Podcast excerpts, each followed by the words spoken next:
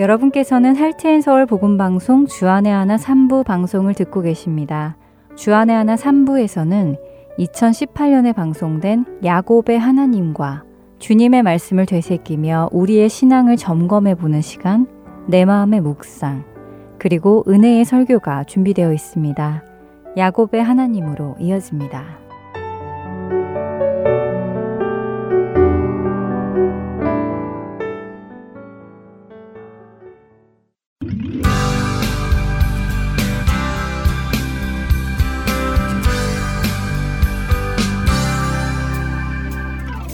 애청자 여러분 안녕하세요. 야곱의 하나님 진행의 민경훈입니다. 네, 여러분 안녕하세요. 강승규입니다. 야곱의 하나님. 지난 시간에는 야곱이 드디어 외갓집이 있는 동방 사람의 땅에 이르러 그곳에서 자신의 외사촌이죠. 외삼촌의 딸이니까 외사촌인 라헬을 만나고 이를 통해 외삼촌 라반을 만나는 장면을 보았습니다. 네, 하란으로 가는 길에 하나님을 환상 중에 만나서 약속의 말씀을 받았고요. 그 약속의 말씀을 받자 자기 스스로를 지키기 위해 준비했던 돌을 기둥으로 세워서 하나님께 제사를 지냈습니다. 그리고는 가벼운 발걸음으로 그 길을 떠나서 동방 사람의 땅에 이르렀지요. 성경이 특별히 바다 나람이라고 28장에 지명을 소개하시고도 바단 아람이라고 하지 않고 동방 사람의 땅에 이르렀다고 표현하신 것이 그 지역이 어떤 곳이다 하는 것을 소개해 주는 것이라고 하셨어요. 예, 지난 시간에도 말씀드렸듯이 동방이라는 표현은 죄를 짓고 하나님으로부터 멀리 간다는 의미가 있다고 말씀드렸습니다. 네. 아, 특히 창세기에서는 더 그렇습니다. 야곱이 집을 떠나 이렇게 동방 사람이 있는 곳, 다시 말해 하나님으로부터 멀리 떠난 사람들이 있는 곳에 와서 살게 되었다는 것을 암시하고 보고 계시죠. 또 이곳의 그런 특징을 우물을 덮은 큰 돌에 대한 설명으로 우리로 알 수 있게 하셨습니다. 네, 목자 여러 명이 모여서 힘을 합쳐야 겨우 움직일 수 있는 돌로 우물을 막아놓고 필요할 때만 열어서 물을 먹이는 모습이 어찌 보면 너무 각박하게 느껴졌는데 그런 그들의 모습이 남에게는 선을 베풀지 않기 위해 자신들이 고생을 감수하는 모습이라고 하셨죠. 네, 만일 그들이 우물의 오염이나 증발 등을 막기 위해서 우물의 뚜껑이 필요했다면요. 그들은 오히려 열고 닫기가 용이하게 나무 같은 것으로 뚜껑을 만들었겠지요. 그러나 이처럼 큰 돌로 여러 명이 힘을 합쳐서 그 우물을 막아 놓았다는 것은 그들의 인성이 남에게는 조금 더 손을 베풀려 하지 않는 성품임을 보여주는 것이라고 저는 생각합니다. 그런 그들에게 야곱이 해가 아직 높으니 얼른 물을 먹이고 데리고 가서 더 풀을 뜯기라고 하니까 돌을 들 목자가 없어서 그렇게는 못한다고 하지요. 네, 성경에 정확히 몇 명의 목자가 지금 모여 있는지는 말씀하고 계시지는 않습니다. 그러나 창세기 29장 2절에 우물 곁에 양이 세 떼가 누워 있다 이렇게 하신 것을 보면 아마도 양떼 하나에 목자 한 명씩이 있다고 생각하는 것이 타당하지 않을까 저는 생각하는데요. 그렇다면 적어도 세 명의 목자가 힘을 합쳐도 움직일 수 없는 큰 돌이라는 것이지요. 그런데 그 돌을 야곱이 혼자 들어서 옮깁니다. 그리고는 마침 그 자리에 온 자신의 외삼촌 라반의 양떼에게 물을 먹이지요. 이렇게 해서 이제 야곱은 라반을 만나게 되는데요. 이렇게 그 집에서 일을 시작한 야곱에게 라반이 한 달 정도 지나자 아무리 식구라도 그냥 일하게 할 수는 없으니 품삯을 주겠다고 하지요. 네. 그런데 이것이 야곱을 위함이 아니라 오히려 야곱에게 거리를 두는 라반의 계략이라고 하셨어요. 그렇습니다. 사실 정말 가족이라면 재산이 공동 재산이지요. 그런데 야곱에게 이렇게 삭슬 주겠다 하는 것은 야곱이 양을 잘 치니까 재산이 늘어나는데 혹시라도 야곱이 자신이 불린 이 재산권을 요구할까봐 미리 선을 긋는 것이지요. 식구라도 그냥 일을 시킬 수는 없지. 자 품삭슬 어떻게 줄까 하고 묻는 것이지만 사실 이제 너와 나는 고용주와 일꾼의 관계가 되. 되는 것이야 하는 이야기나 다름이 없습니다. 어, 정말 동방 사람의 땅에 사는 라반다운 그런 음, 모습이네요. 음, 네, 그렇습니다. 스스로의 힘으로 축복을 쟁취하려는 야곱의 머리와 스스로의 힘으로 축복을 쟁취하여 살아가는 라반의 머리 싸움이 드디어 시작이 된 것이죠. 자, 이제 오늘은 그 이후의 이야기를 보겠는데요. 라반이 네 품삯을 어찌할지 말해봐라 한 후에 라반의 두 딸에 관한 설명이 나옵니다. 창세기 29장 16절과 17절을 한 절씩 읽지요. 네. 라반에게 두 딸이 있으니 언니의 이름을 레아요, 아우의 이름은 라헬이라. 레아는 시력이 약하고 라헬은 곱고 아리따우니. 자, 품삯새 이야기가 나오더니 성경은 라반에게 두 딸이 있다고 설명을 하시죠 어, 그리고 두 딸에 대한 설명이 나옵니다. 레아는 시력이 약하다, 라헬은 곱고 아름답다 이렇게 설명이 되어 있는데요. 음. 어, 종종 레아의 시력이 약하다는 의미를 두고 그녀에게 눈병이 있었다고 하시는 분도 계시고 또 눈이 잘 안 보였다고 하시는 분들도 계시는데요. 그렇게 보기 하기보다는 성경이 지금 레아와 라헬 두 자매의 외모를 비교하여 설명하고 계시다고 보는 것이 더 옳습니다. 여기 시력이라고 번역된 아인이라는 히브리어는요, 눈이라는 단어거든요. 어, 그런데 이 단어는 여러 가지로 번역이 될 수 있습니다. 보다, 보이다, 또 눈에 좋다, 보기에 좋다, 또 외모, 겉모습 이런 여러 가지 단어로 번역이 됩니다. 구약 성경에서 약 887번 정도 사용이 된 단어로 그 용도가 아주 다양하지요.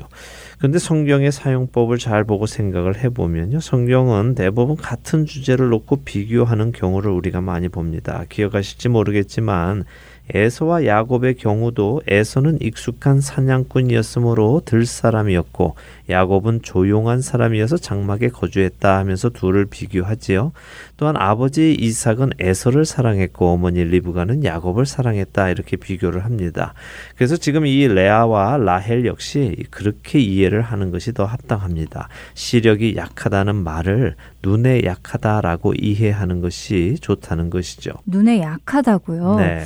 그럼 보기에 약하다 혹은 부족하다 이렇게 이해하면 되는 것인가요? 예, 그러니까 라헬은 곱고 아름답다 이렇게 되어 있잖아요. 네. 그런데 레아는 거기에 비교해서 곱지 않고 아름답지 않다라고 직접적으로 표현하기는 좀 어렵지요. 음. 왜냐하면 어, 레아는 이스라엘 민족 대부분 지파의 어머니입니다. 음. 자신들의 어머니에게 못생겼다고 표현하기는 좀 어렵죠. 그래서 그것을 음. 순화시켜서 표현했다고 이해하시면 되겠습니다.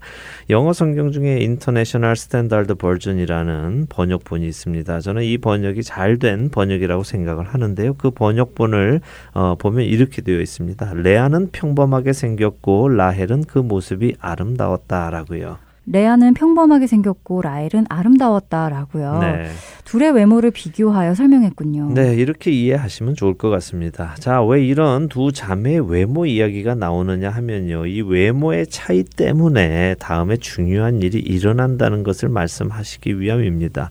18절은 이렇게 말씀하십니다. 야곱이 라헬을 더 사랑함으로 대답하되 내가 외삼촌의 작은 딸 라헬을 위하여 삼촌에게 7년을 섬기리이다 하죠. 어, 둘의 외모 중에 레아는 외모가 덜했고 라헬이 더 아름다워서 야곱이 라헬을 사랑했다는 것을 말씀하시는 것이군요. 네, 그렇죠. 야곱은 자신의 눈에 아름다운 라헬을 아내로 선택을 한 것입니다. 그녀를 사랑하지요. 어떻게 보면 야곱이 라헬을 사랑하게 된 것은 라헬의 성격이나 그녀의 됨됨이나 이런 것이 아니라요. 단순히 눈에 보이는 그녀의 외모였다는 것입니다. 눈에 보이는 것에 끌려서 결정을 하는 것은 창세기 안에서 그리 좋은 일은 아닙니다. 그렇죠 그렇네요. 아담도 하와도 선악과가 눈에 보기 좋아서 따먹었으니까요. 맞습니다. 아브라함의 조카 롯 역시 마찬가지지요. 소돔과 고모 고모라 땅이 눈에 보기 좋아서 그곳을 선택했습니다.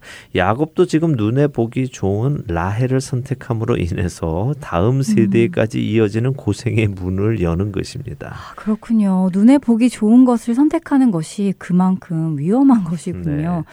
그렇다면 우리는 눈에 보기 나쁜 것을 선택해야 하는 것인가요? 아니요, 그렇지는 않지요. 그렇게 극단적으로 생각하실 필요는 없고요. 어떤 선택의 기준이 단순히 눈에 보기 좋은 것이어서는 안 돼. 된다는 것이죠. 음. 네. 눈에 보기 좋아서 선택을 하는 것이 아니라요. 그것이 정말 좋은 것, 선한 것, 옳은 것, 최선의 것, 의로운 것, 거룩한 것, 그리고 하나님의 뜻이기에 선택해야 하는 것이죠. 그렇군요. 우리의 눈에 가장 먼저 들어오는 그 정보만을 가지고 선택하는 것이 아니라 생각해보고 기도를 해보고 묵상 속에서 결정해야 한다는 말씀이네요. 네. 우리가 꼭 기억해야 할 내용이라 생각됩니다. 네, 그렇습니다. 자, 모든 일에 이렇게 우리가 결정을 해 나가면요 후회하지 않는 결정을 하시게 될 것입니다. 네. 자, 야곱이 외삼촌의 딸 아름다운 라헬을 위해서 7년을 일하겠다고 합니다. 이것은 무슨 말씀이겠습니까? 결혼을 하겠다는 말씀이군요. 그렇습니다. 당시 문화는요 결혼을 하기 위해서는 결혼 지참금을 처갓집에 주어야 했습니다. 기억하시죠? 이삭의 아내 지금 이 라반의 누인 리브가를 데려올 때 아브라함은 많은 양의 결혼 지참금을 보냈습니다. 많은 재물들과 함께요. 당시에 아주 비쌌던 낙타를 10마리나 보냈죠. 라반이 그것들을 다 받았었지요. 예, 그렇습니다. 라반은 당시 받은 그 결혼 지참금으로 많은 부를 챙겼습니다. 근데 우리가 알아야 할 것이 있는데요. 이 결혼 지참금의 목적이 무엇이냐 하는 것입니다. 이것 역시 아주 중요한데요. 훗날을 위해서 잘 기억하시기 바랍니다. 결혼 지참금의 가장 큰 목적은요. 지금 시집을 가는 이 딸이 훗날 혹시 남편을 먼저 잃고 과부가 되었을 때 당시의 과부들은 경제 활동을 할 수 없었기에 이 결혼 지참금을 친정집으로부터 받아서 먹고 살 수 있도록 미리 준비하는 것입니다. 어, 그런 목적이 있었군요. 그냥 처갓집에 몸값으로 주는 것이 아니라요. 예, 아니지요. 분명한 목적이 있었습니다. 나중에 이 딸이 혼자 되어도 처갓집에 짐이 되지 않고요. 또한 그냥 구차하게 살아가지 않도록 하는 것이 목적이었습니다. 그리고 그 다음 목적이 또 있는데요. 그것은 지금까지 이 딸을 먹이고 입히고 자라게 한 것에 대한 보상도 아까 말씀하신 것처럼 몸값처럼 보상도 분명히 있습니다. 그렇기에 이 처갓집에 한에서는이 결혼 지참금을 받아서요 다 써버리면 안 됩니다. 어느 정도는 훗날 과부가 될지 모를 때에 대비해서 남겨두어야 합니다. 어, 어찌되었든 지금 야곱은 결혼 지참금이 없지요. 그렇죠. 일가 친척 없이 혈혈 단신으로 이곳에 온 것이니까요. 맞습니다. 혼자 이렇게 왔지요. 그래서 그는 지금 지창금조로 대신 일을 하겠다는 것입니다. 어, 학자들에 의하면요. 당시의 시세로 보아서 결혼 지창금은 약 30에서 40세겔 정도였다고 합니다.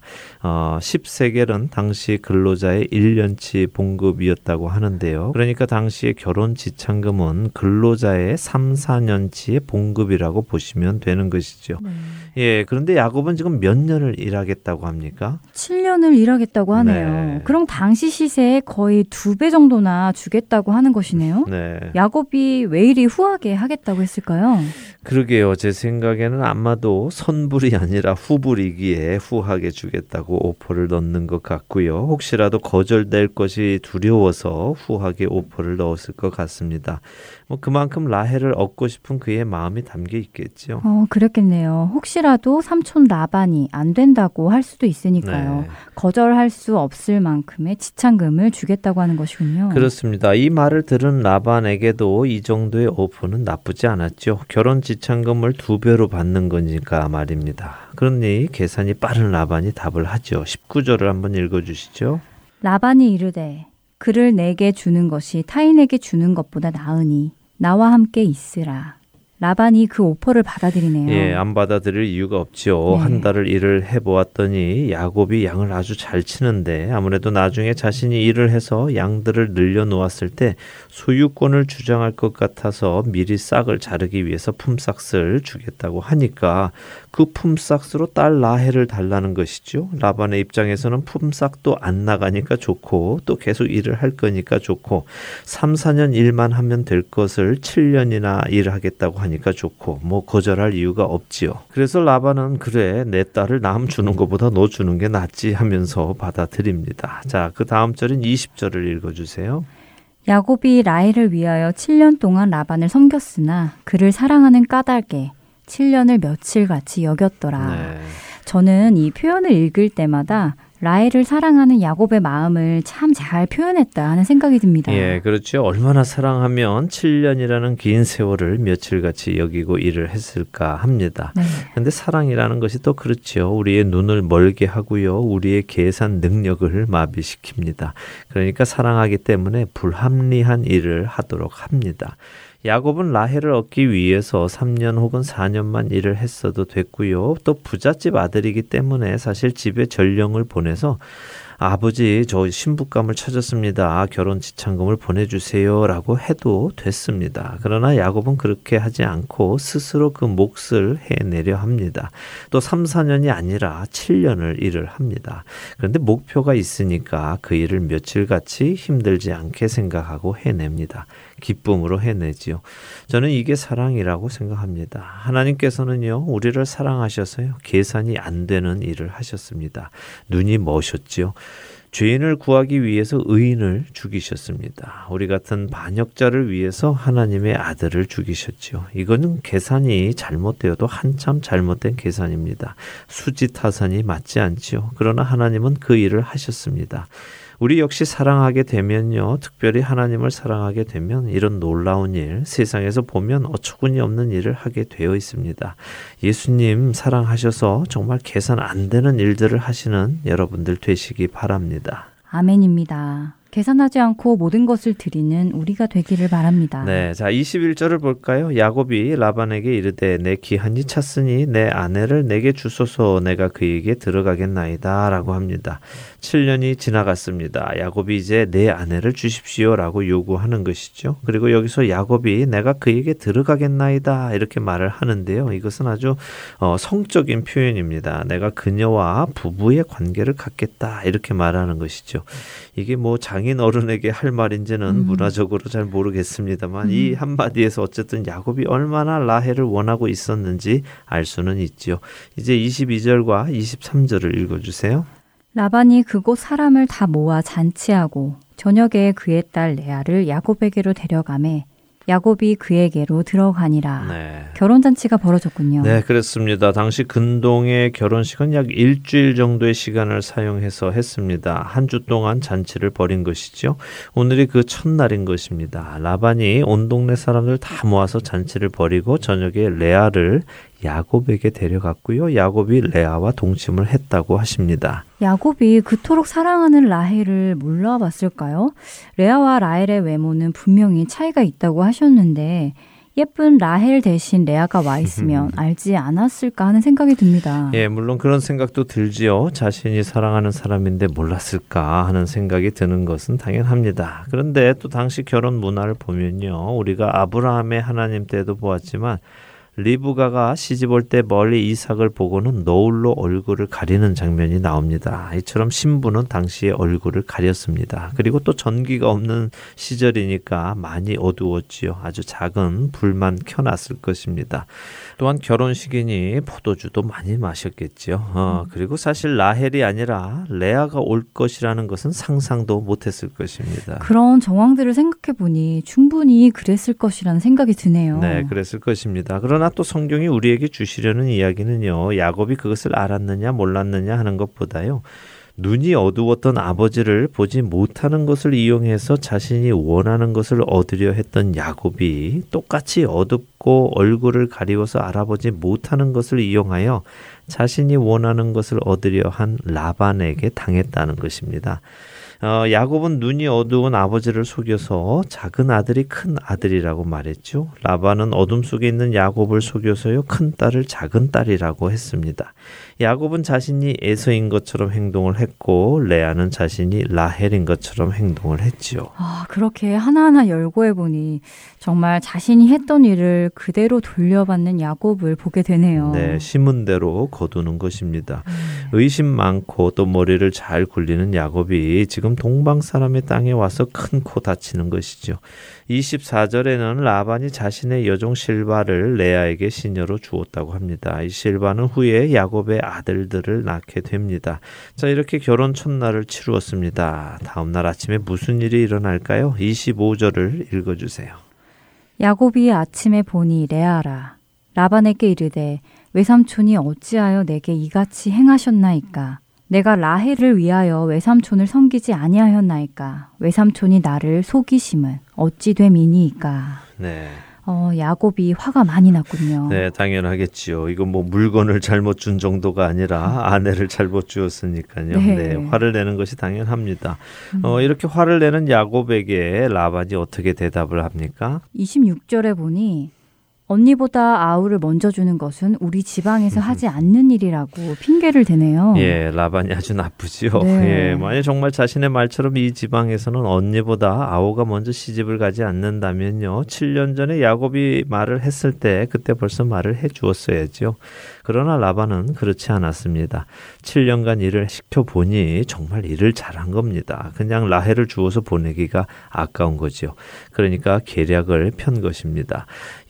11절에 그는 자신의 본심을 드러냅니다. 이를 위하여 7일을 채우라. 무슨 말입니까? 이미 시작한 이 결혼, 레아와의 결혼 7일을 다 채우라.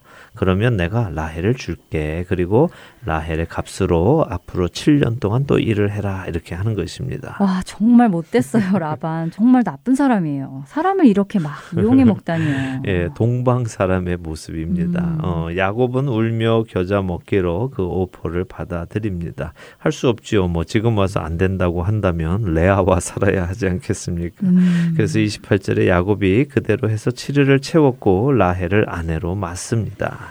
네. 아, 그런데 야곱은 그렇다 치고 레아는 정말 뭐가 됩니까? 이거 무슨 짐짝도 아니고 아버지에 의해서 이런 식으로 취급받아도 되는 건가요? 아, 정말 너무하네요. 레아가 너무 불쌍해요. 예, 불쌍하지요. 그 불쌍한 레아의 이야기는 우리가 다음 시간에 자세히 다루도록 하겠습니다. 어쨌든 오늘은 여기 야곱의 결혼식까지 다루죠. 라반은 자신의 여종 빌하를 라헬에게 주어서 시녀가 되게 합니다. 이 빌하 역시 야곱의 때 아, 자식들을 낳게 되지요.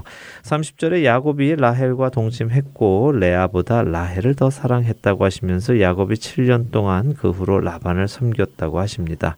계략을 꾸며서 축복을 받아내었던 야곱이 라반의 계략에 크게 당합니다. 야곱은 라헬을 위해 다시 7년을 일을 하는데요. 이번 7년은 먼저 번 7년과는 많이 달랐겠지요.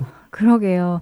처음에는 기쁨으로 그 7년을 보냈겠지만 이번 7년은 억울함 속에서 투덜거리며 보냈을 것 같네요. 그랬을 것입니다. 뭐 같은 시간을 보내도요. 무엇을 위해 일을 하느냐는 분명 우리에게 그 시간을 보내는 자세도 다르게 할 것입니다.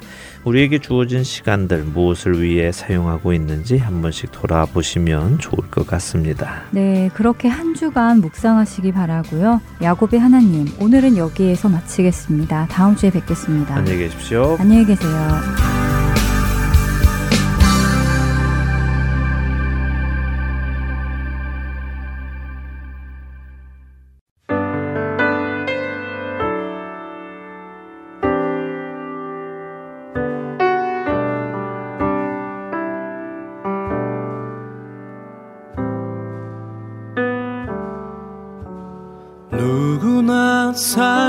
시작은 작구나 작은 시작은 그 소리조차 없구나 소리 없는 삶을 몰라 하는 이들 그들도 삶의 시작은 작구나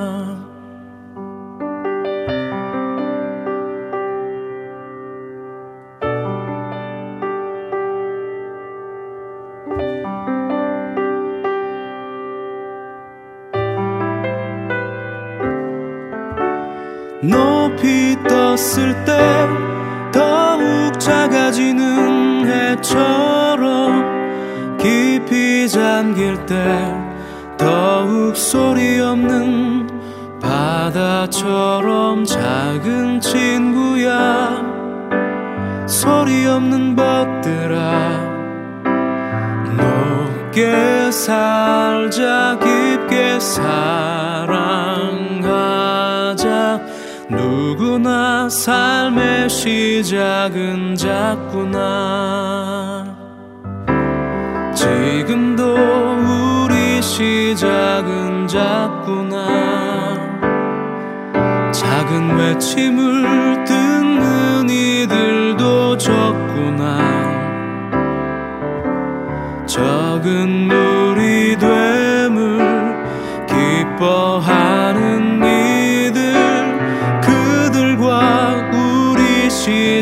생각은 자꾸 날 높이 떴을 때 더욱 작아지는 해처럼 깊이 잠길 때 더욱 소리 없는 바다처럼 작은 친구야 소리 없는 벗들아 높게 살자 기 사랑하자 지금도 우리 시작은 작구나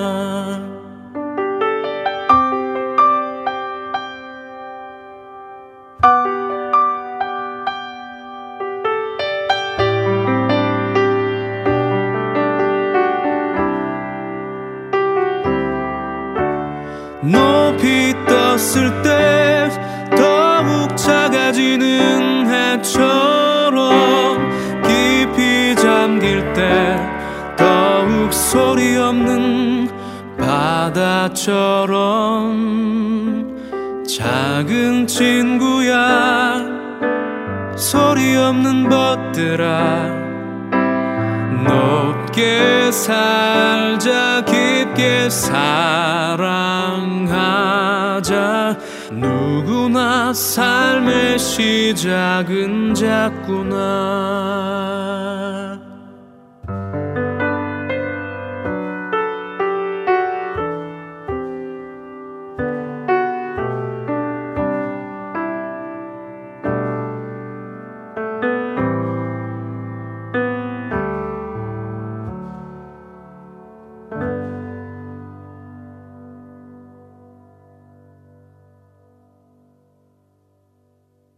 이어서 내 마음의 묵상 함께 들으시겠습니다.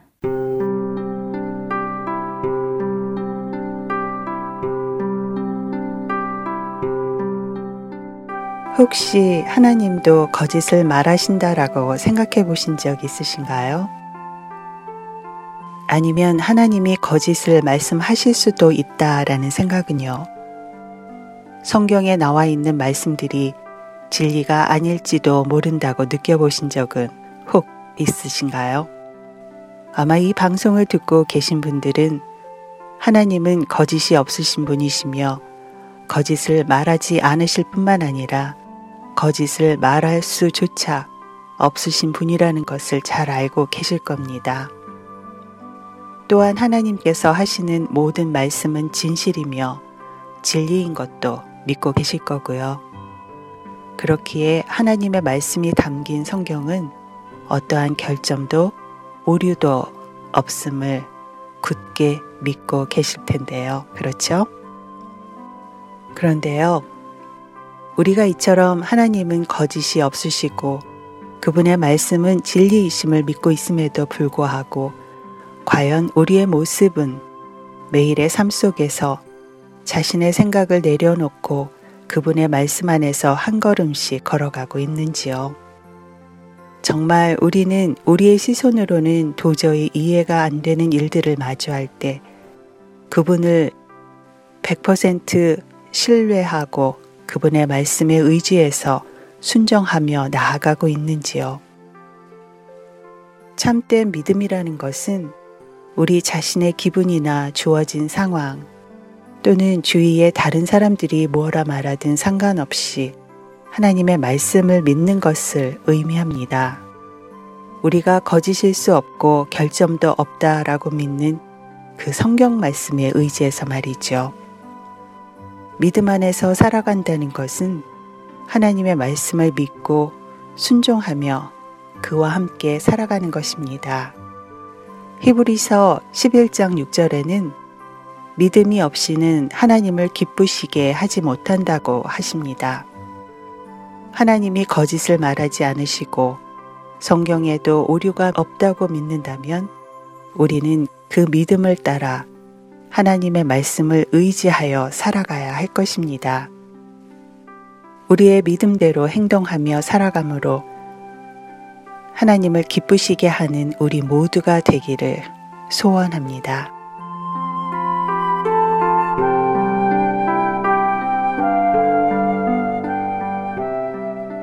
살아 역사하시는 하나님, 우리의 감정이나 주어진 상황에 상관없이 우리는 오늘 주님의 말씀을 믿기로 하였으며 믿음 안에서 주님께 순종하기를 원합니다.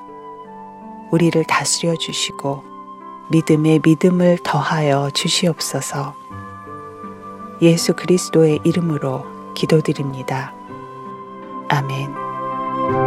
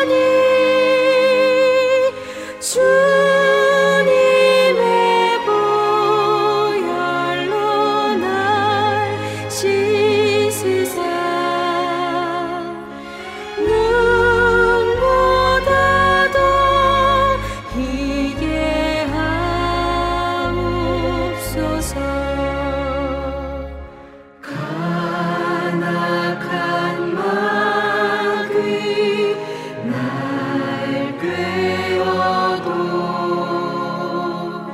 주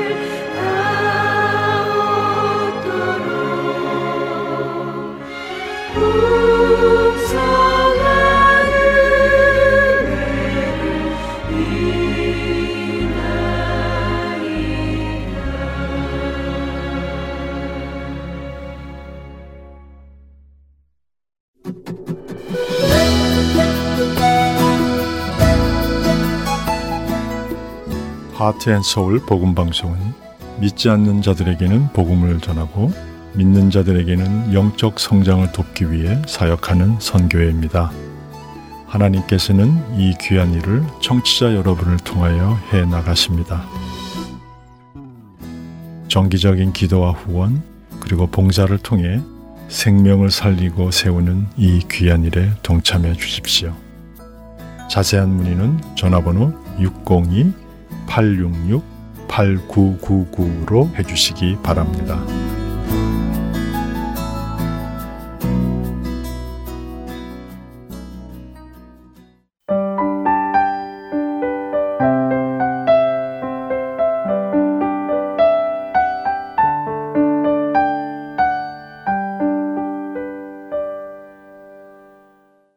은혜의 설교 말씀으로 이어드립니다. 오늘은 캐나다 밴쿠버 그레이스 한인교회 박신일 목사님께서 이사여서 61장 1절에서 11절까지의 본문으로 열방이 찬송하게 하시리라 라는 제목의 말씀 전해주십니다. 은혜의 시간 되시길 바랍니다.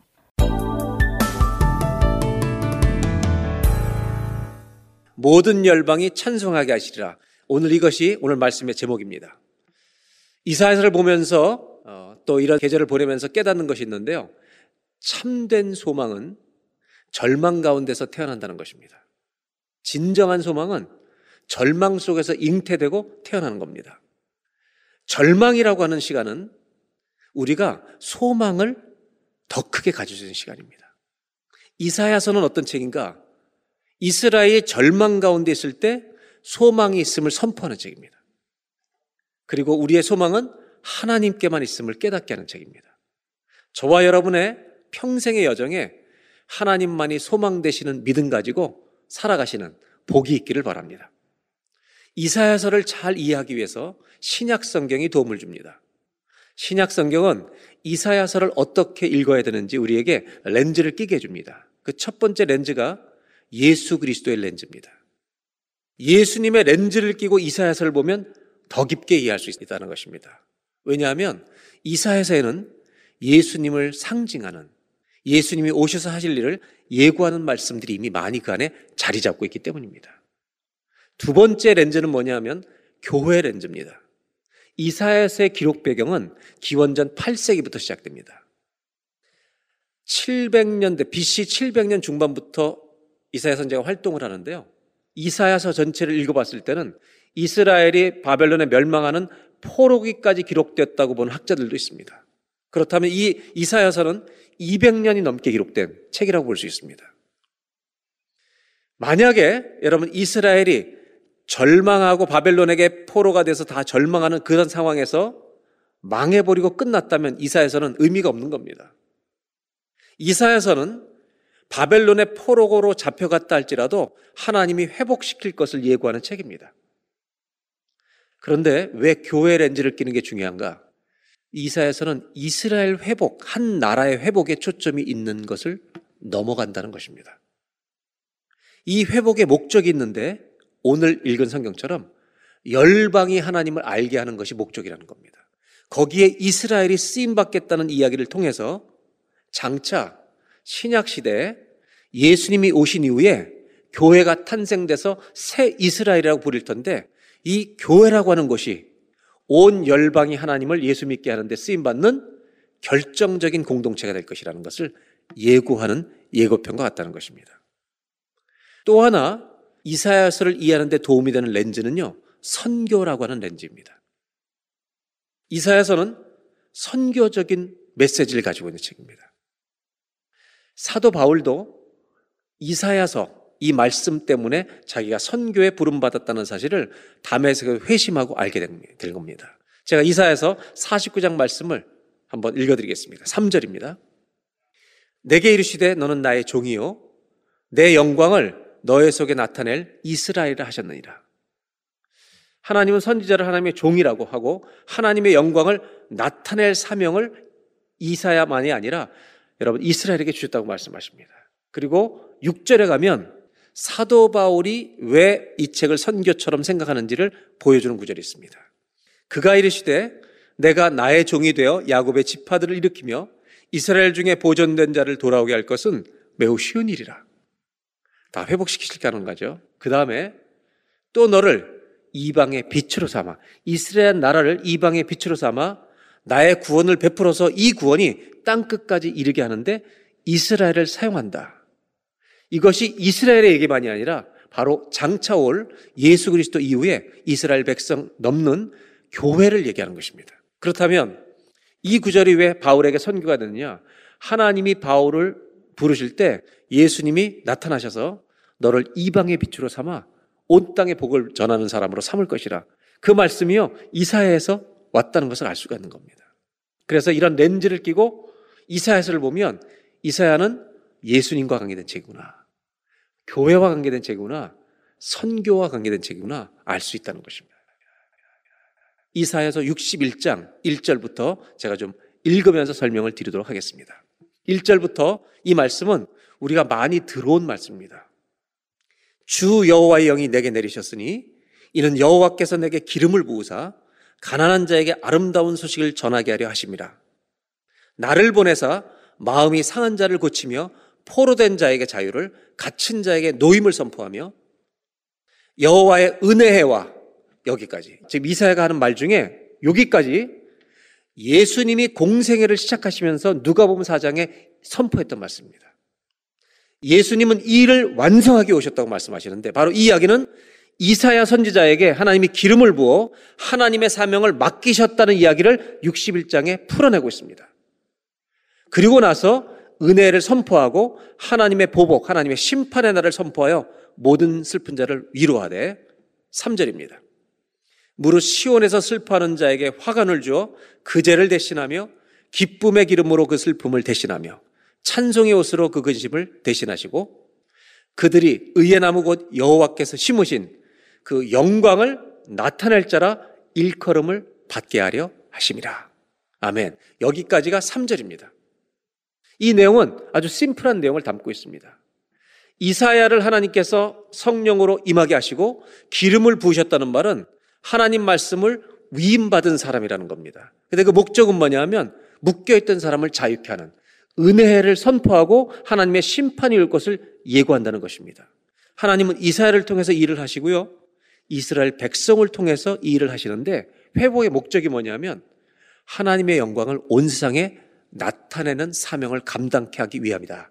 라고 말하는데 이 본문을 우리 예수님이 공생회를 시작하실 때 인용하신다는 말은 이미 이사야는 이 말씀을 하지만 이 약속이 예수님을 통해서 완성될 것임을 예고하는 책이었다는 것을 알 수 있습니다.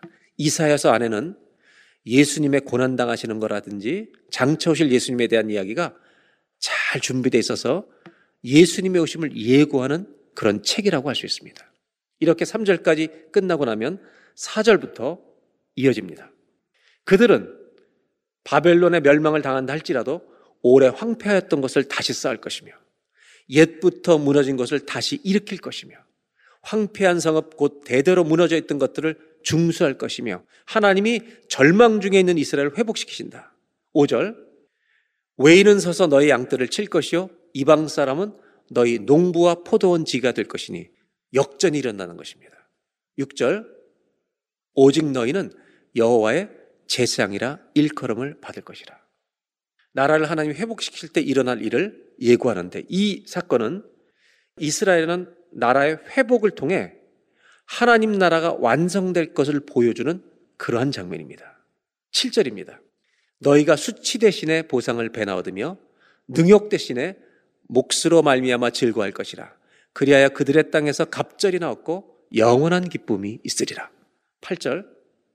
물은 나 여호와는 정의를 사랑하며 불의의 강탈을 미워하여 성실히 그들에게 갚아주고 심판이 있을 거라는 겁니다.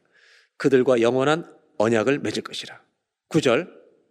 그들의 자손을 문나라 가운데 그들의 후손을 만민 가운데서 알리리니 마지막 날에 이스라엘이 회복되는 날 하나님 나라가 완성되는 날 무릇 이를 보는 자가 그들은 하나님을 따르던 사람들은 여호와께 복받은 자손이라 인정할 것이다. 라고 말씀하고 있습니다. 이게 끝이 아닙니다. 10절. 내가 여호와로 말미암아 크게 기뻐하며 내 영혼이 나의 하나님으로 말미암아 즐거하리니 하나님으로 인해서 기뻐하는 것이 회복되고요. 10절 후반부 이는 그가 구원의 옷을 내게 입히시며 공의의 겉옷을 내게 더하심이 두개 옷을 입어요. 구원의 옷, 공의의 겉옷. 내게 더하심이 신랑이 사모를 쓰며 신부가 자기 보석으로 단장함 갖게 하셨습니다. 이렇게 회복이 완성되는 이 장면을 신랑과 신부의 이야기로 주님은 연결시키고 있다는 것입니다. 구원의 옷을 내게 입히신다는 표현은 우리가 우리의 힘으로 구원의 옷을 입을 수 있는 사람은 아무도 없다는 겁니다. 구원은요, 예수 그리스도의 은혜로만 입게 될 줄로 믿습니다. 그것을 의미하는 강조하는 의미로 의의 옷을 또 하나 입히신다는 거예요. 바로 그리스도의 의의 옷을 우리가 입게 된다. 칭의를 받게 된다는 것이죠. 그리고 나서 이 표현은 신랑과 신부의 만남처럼 표현하는데 여러분 이 메시지의 미 상징이 요한계시록 21장에도 나옵니다. 요한계시록 21장 2절을 보겠습니다.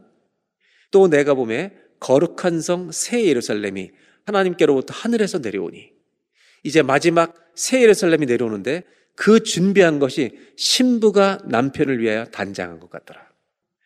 우리에게 완성해서 보여줄 하나님의 나라는요, 우리가 신랑 대신 주님을 만날 신부의 도성 같다.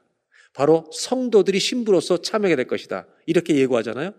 마치 이사에서는요, 요한계시록의 예고편과도 같습니다. 그리고 마지막 11절을 보여드리겠습니다. 땅이 싹을 내며 동산이 거기 뿌린 것을 움돋게 함같이 주 여호와께서 공의와 찬송을 모든 나라 앞에 솟아나게 하시리라. 11절의 마지막 의미는요. 모든 나라 앞에 찬송이 샘솟듯이 터지게 한다는 거예요. 뭘 얘기하냐면 하나님 나라에 완성되는 그날에는 모든 각 나라 열방에서 주님을 찬송하고 예배하는 일이 벌어진다는 것을 말하는데 이 일이 일어날 것을 저는 믿습니다. 저는 오늘 이 11절을 읽으면서 먼저 한 가지를 꼭 나누고 싶은 게 있습니다. 모든 나라에서 찬송이 터지게 하실 것이다. 이 안에, 이 말씀 안에 무엇이 담겨 있는가? 이 한 구절 안에 하나님의 꿈이 담겨 있습니다. 하나님의 꿈은 온 세상 백성이 하나님을 예배하는 것입니다. 저는 우리 모든 교회 성도들이 한 가지를 잊지 않았으면 좋겠습니다.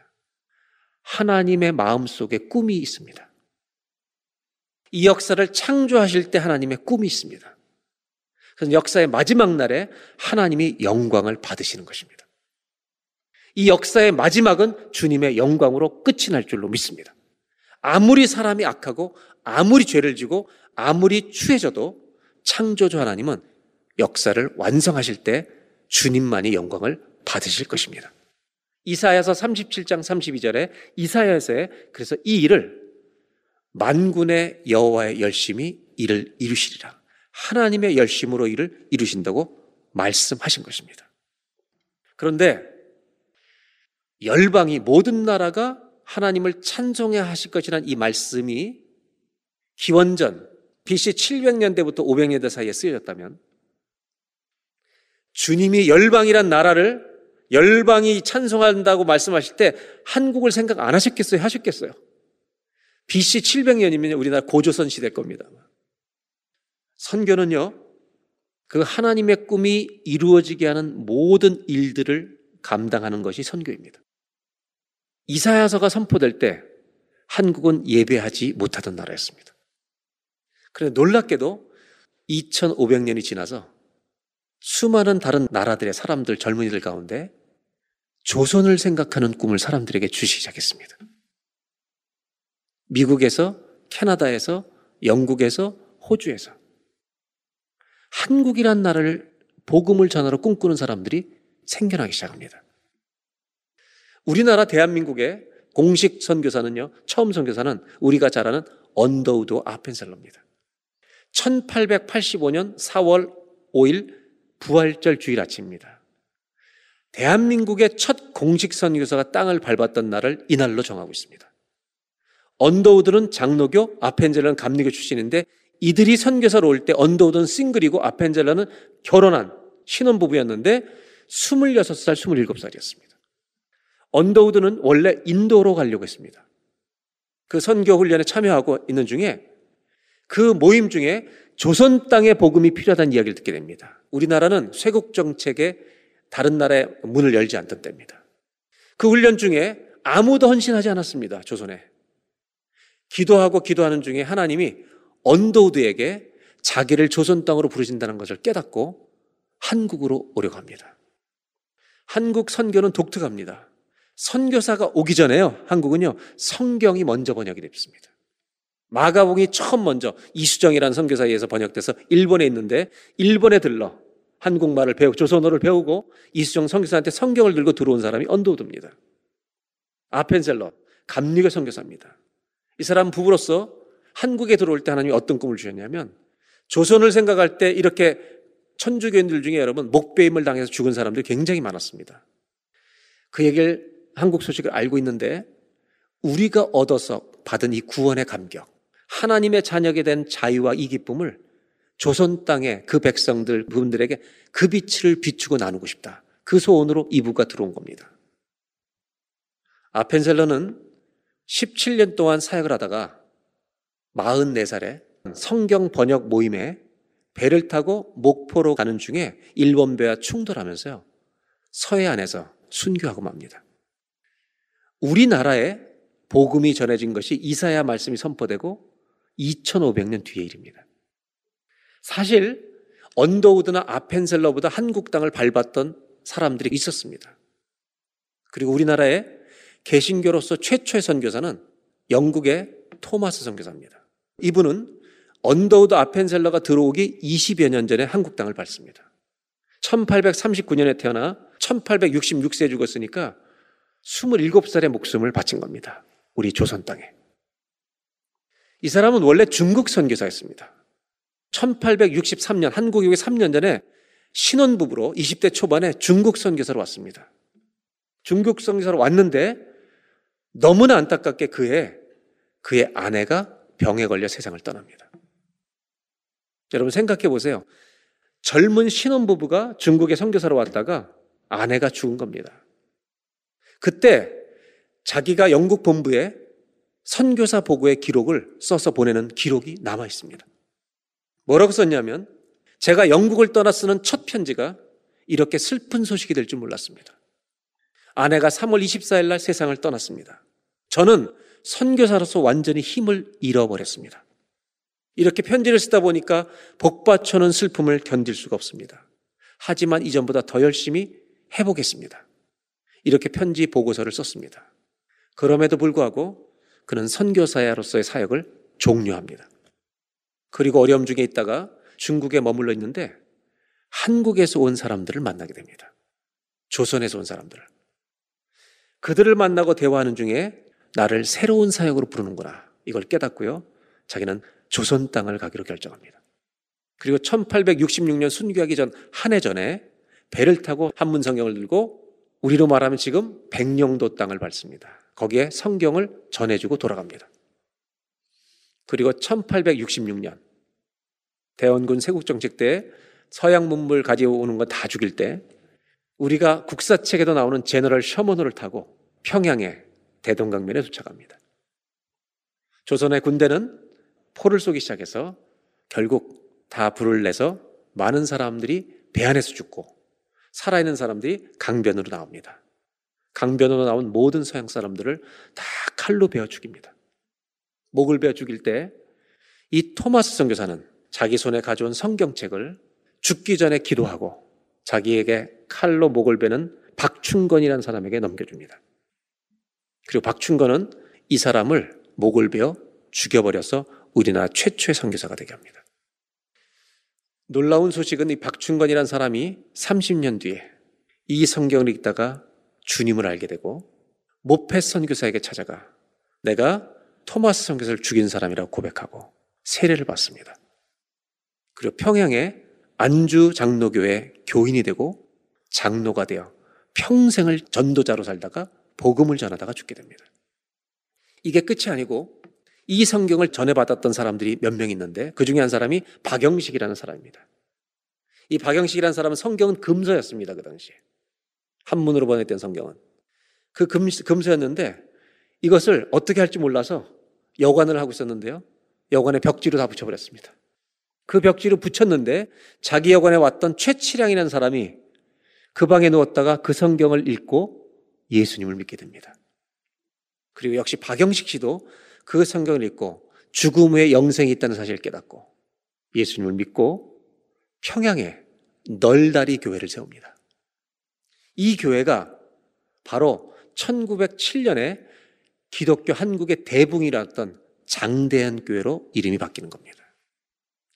이렇게 제가 설명을 드리는 이유는 한국의 기독교 신앙인들이라면 잊지 말아야 될 것이 있는데 우리 한국교회는 선교사님들의 희생과 죽음과 눈물 위에 세워진 교회라는 것입니다. 이걸 잊지 말아야 합니다. 저는 선교가 무엇인가를 첫 번째로 좀 정리하고 싶은 게 있습니다. 한번 따라해 보실까요? 선교는 마음입니다. 마음이 없이는 선교할 수 없습니다. 모든 선교사들이 오기 전에 그들은 조선을 위해서 기도했습니다. 여러분 기도하는 것이 열방과 선교사를 기도하는 것이 선교에서 너무너무 중요한 일입니다. 마음이 없이 억지로 어떻게 선교를 시키겠습니까? 베드로가 유대인들에게만 복음이 전해진 줄 알았습니다. 고넬료를 만났을 때 사도행전 10장에 보면 이방인들에게도 성령이 임하게 하시는 걸 보고 베드로가 고백했던 말이 하나님의 이 복음이 하나님 말씀이 이방 나라에도 선포되는 거구나라는 것을 내가 이제야 깨달았다고 말합니다. 그리고 베드로는 비두니아로 가서 복음을 전하다가 결국 베드로 전후서는 사도 베드로의 선교의 열매입니다. 하나님의 꿈을 베드로가 자기 가슴에 품게 된 겁니다. 열방이 찬송해 야 하시리라. 그 이사야 말씀을 주실 때 주님은 한국도 생각하셨습니다. 조선이라고 하는 나라를 생각하는 수많은 사람들이 그 꿈을 품고 우리나라의 목숨을 바친 것입니다. 누군가가 조선을 위해 기도했습니다. 기도하던 사람들이 그 땅에 와줬습니다. 우리는요, 대한민국 크리스천들은 선교사님들의 희생 위에 빚진 나라와 성도라는 것을 잊지 마셔야 합니다. 또 한 분의 선교사를 소개해 드리려고 합니다. 이분은 여자입니다. 미스 루비 캔드릭이라고 되는데 젊은 여성입니다. 이 사람은 아펜젤러 언더우드 선교사의 목이 3년 전에 태어난 사람입니다. 그리고 1907년도에 대한민국 땅을 밟았습니다. 텍사스 출신의 여성입니다. 성경학교를 마치고 조선에 대한 꿈을 주셔가지고요. 빨리 조선 땅에 선교사를 오려고 했습니다. 네, 교회가 선교부가 너무 젊으니까 조금 더 기다려서 야해 2년을 기다리다가 24살에 온것입니다 그리고 조선 땅에 와서 조선을 배우고 한국 사람을 만나고 복음을 전하던 중에 대한민국 온지 9개월 만에 병으로 죽습니다. 아홉 달 만입니다. 저는 우리 예수 믿는 사람들이 매우 조심해야 될 것이 있다고 생각하는데 1년도 못한 선교사가 무슨 일을 하겠어? 우리 눈에 비록 부족해 보이는 선교사를 할지라도 선교사를 여러분 우습게 여기시면 안 됩니다. 개인적으로 넘어지고 쓰러진 성에서 있다 할지라도 그건 개인의 도덕과 윤리 문제일 뿐입니다. 그러나 선교사들이 가서 는그 일들을 소중히 여길 줄 알아야 합니다. 이 사람은 9개월 만에 병에 걸려 죽을 때 죽기 전에 부모님에게 편지를 씁니다. 이곳 조선 땅에 오기 전 집들에 심었던 꽃들이 활짝 피어났다는 소식을 들었을 때 하루 종일 집 생각만 했습니다. 이것은 참 아름다운 곳입니다. 모두들 하나님을 닮은 사람들 같습니다. 선한 마음과 복음에 대한 열정으로 보아 아마 몇십 년이 지나면 이것은 주님의 사랑이 넘치는 곳이 될 것 같습니다. 저는 복음을 듣기 위해 20km를 맨발로 걸어오는 어린아이들을 보았을 때 그들 안에 있는 하나님의 사랑 때문에 오히려 위로를 받습니다. 그러나 한편에서는 탄압이 점점 심해지고 있습니다. 그저께는 주님을 영접한 지 일주일도 안 된 서너 명이 끌려가 순교했습니다. 선교 본부에서는 철수하라고 지시했지만 대부분의 선교사들은 그들이 전도한 조선인들과 아직도 숨어서 예배를 드리고 있습니다. 그들은 모두가 순교할 작정인가 봅니다. 오늘 밤은 유난히도 고향으로 돌아가고 싶습니다. 지금 병으로 죽어가면 쓴 편지죠. 외국인을 죽이고 기독교를 증오한다는 소문 때문에 부두에서 미국을 떠날 때 저를 끝까지 말리셨던 어머니 얼굴이 자꾸 제 눈앞에 어른거립니다. 아버지, 어머니, 어쩌면 이 편지가 마지막일 수도 있습니다. 제가 이곳에 오기 전 뒤뜰에 심었던 한 알의 씨앗으로 인해 이제 내년이면 온 동네가 꽃으로 가득하겠죠. 그리고 또 다른 씨앗을 만들어내겠죠. 저는 이곳에 작은 씨앗이 되기로 결심했습니다. 제가 씨앗이 되어 이 땅에 묻히게 되었을 때 아마 하나님의 시간이 되면 조선 땅에는 많은 꽃들이 피고 그들도 여러 나라에서 씨앗이 될 것입니다. 저는 이 땅에 저의 심장을 묻겠습니다. 바로 이것은 조선에 대한 제 열정이 아니라 하나님께서 조선을 향한 열정이라는 것을 알게 되었습니다. 어머니, 아버지 사랑합니다. 그리고 성경 말씀 요한복음 12장 24절을 썼습니다.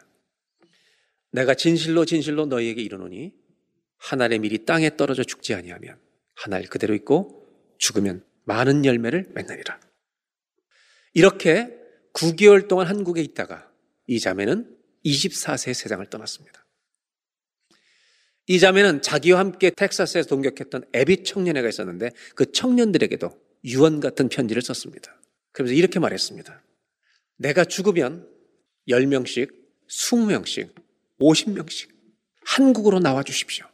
이 땅에 복음을 전해 주십시오. 그리고 나서 유언 같은 말을 그 앱의 청년들에게 편지로 남겼습니다. 내게 천 개의 생명이 주어진다면 그 모든 생명을 조선에 바치리라. 그리고 이 예배 청년에서 이 편지를 받고요. 20명의 청년들이 선교사로 헌신합니다. 그들 중에 많은 사람들이 한국의 선교사로 들어왔습니다. 이 루비 캔들에게 묘 역시 양화진에 있습니다. 그의 묘비에 뭐라고 써놨겠습니까? 이 유언을 써놨습니다.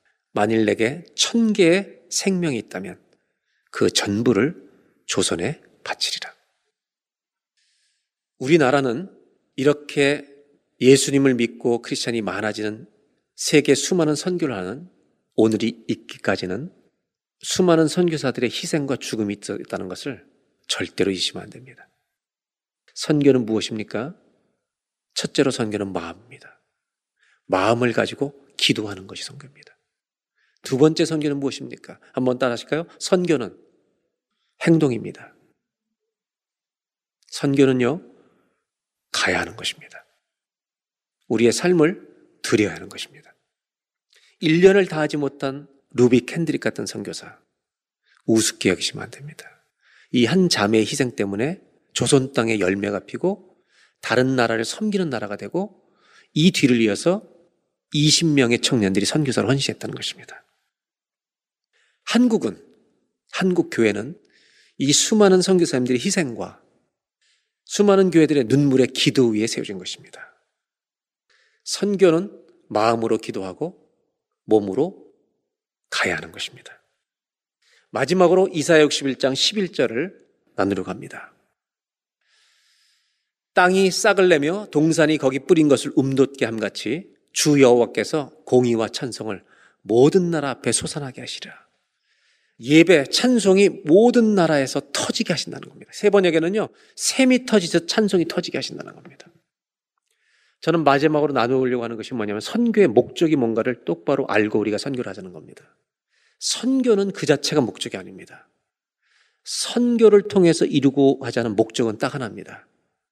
모든 민족이 예배하게 하는 것입니다. 모든 민족이 예배할 수 있도록 기도하고 돕는 모든 행위를 선교라고 말하는 것입니다.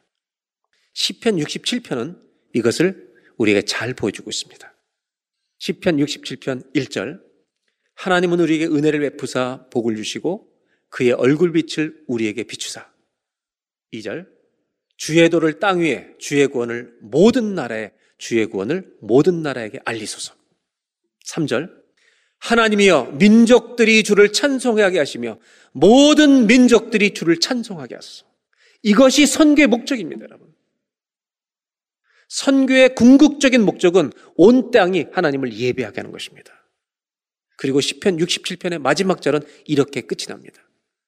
하나님이 우리에게 복을 주시리니 땅의 모든 끝이 하나님을 경외하리로다. 모든 선교 행위는요. 이 땅의 모든 족속이 하나님을 예배하게 하는데 그 목적에 맞춰 있습니다. 선교의 방향은 온 백성이 예배하는 것입니다. 이것을 위해서 하는 모든 수고를 우리는 선교라고 부르는 것입니다. 한번 따라 하실까요? 선교는 예배입니다. 모든 백성들이 예배하게 하는 것이 선교입니다. 이 목적을 향해 달려가고 있습니다. 한 번만 따라 하실까요? 선교는 마음입니다. 선교는 행동입니다. 선교는 예배입니다. 이 세 가지를 가슴 속에 새기고 우리가 정말 하나님의 나라를 위해서 쓰임 받는 온 교회가 되시기를 주의 이름으로 축복합니다.